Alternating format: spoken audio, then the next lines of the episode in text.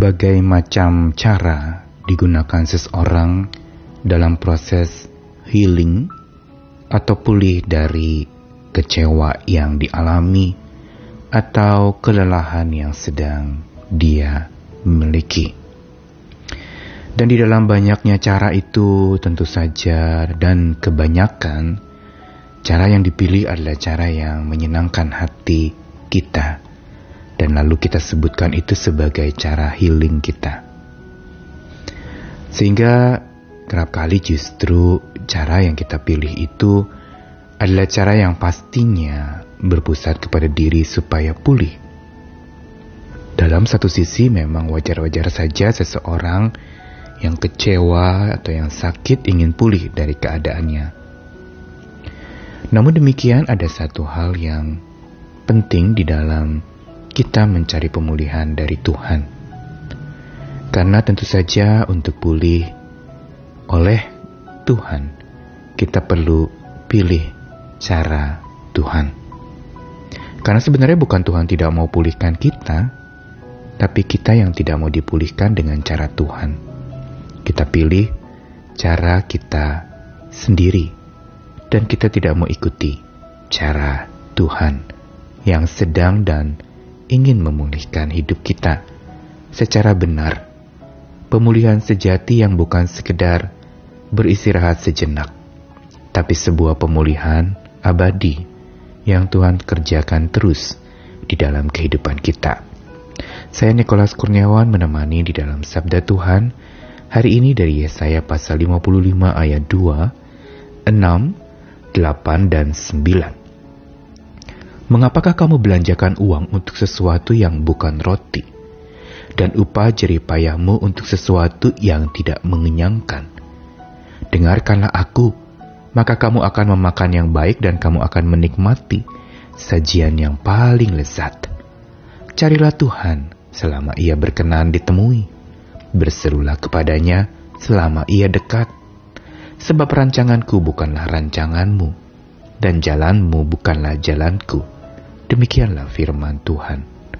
Seperti tingginya langit dari bumi, demikianlah tingginya jalanku dari jalanmu. Dan rancanganku dari rancanganmu. Ungkapan dalam Yesaya 55 tadi adalah sebuah teguran Tuhan kepada umatnya Israel. Yang sebagaimana dikatakan kemarin, mereka sudah cukup kenyang dengan berbagai macam kekecewaan, kesakitan dan perlu dipulihkan oleh Tuhan. Namun yang menjadi problem adalah bukan Tuhan tidak mau memulihkan atau tidak bisa memulihkan. Tuhan bisa dan mau memulihkan. Hanya saja orang yang dipulihkan atau objek pemulihan yang Tuhan kerjakan itu memilih caranya sendiri menganggap bahwa dengan caranya itu atau dia mau Tuhan yang mengikuti caranya, dia dipulihkan. Tentu saja tidak bisa seperti demikian. Karena bila kita mau pulih oleh tangan Tuhan, kita harus mengikuti cara Tuhan. Kecuali kita memang mau pulih hanya oleh pikiran kita, oleh perasaan kita, oleh hemat kita yang kita pikir itu paling benar dan tentu saja ini menjadi berbeda karena itu adalah pulihan yang dipilih oleh kita sendiri, bukan pemulihan yang Tuhan kerjakan. Dan karena itu Tuhan ingatkan di dalam Yesaya pasal 55 ini dengan teguran kepada Israel yang dikatakan mengapa membelanjakan uang untuk sesuatu yang bukan roti. Upah jeripayah untuk sesuatu yang tidak mengenyangkan. Tuhan menegur bagaimana sikap orang-orang pilihan Tuhan yang lebih memikirkan akan kepentingan dirinya sendiri tanpa melihat kepada sesama, apalagi kepada Tuhan.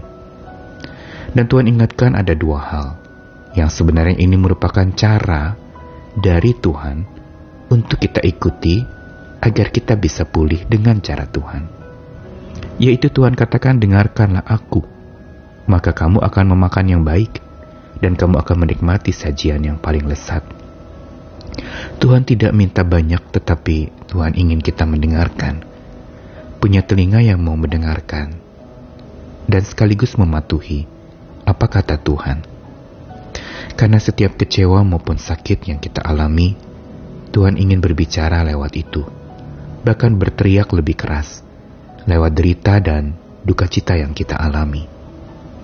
Sehingga kalau kita mendengarkan Tuhan, maka janjinya jelas.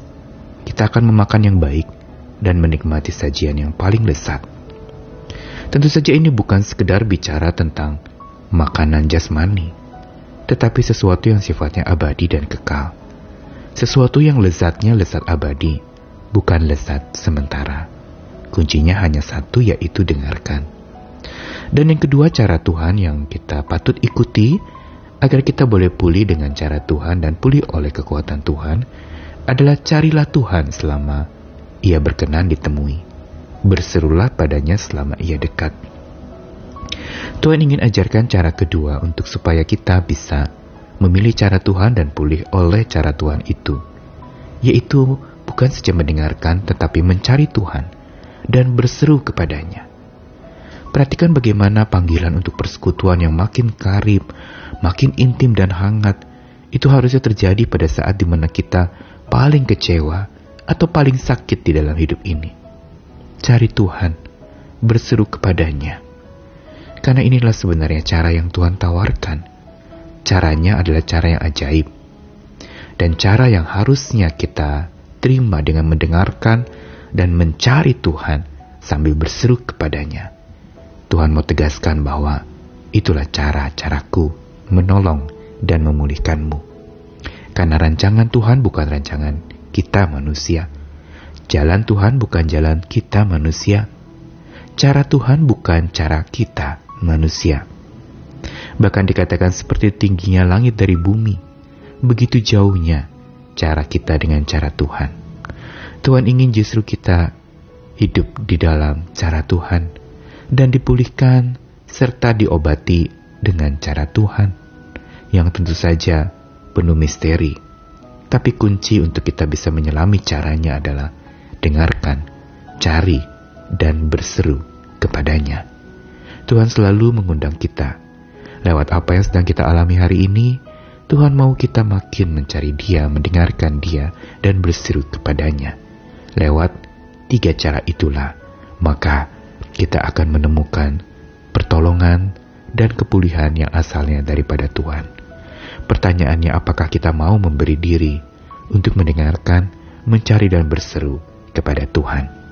Selamat dipulihkan dengan cara Tuhan, selamat mengikuti cara Tuhan, dan tentu saja tenang di dalam cara Tuhan itu. Karena caranya adalah cara yang terbaik, jalannya jalan yang terbaik. Karena Tuhan punya rancangan yang terbaik pula buat setiap kita.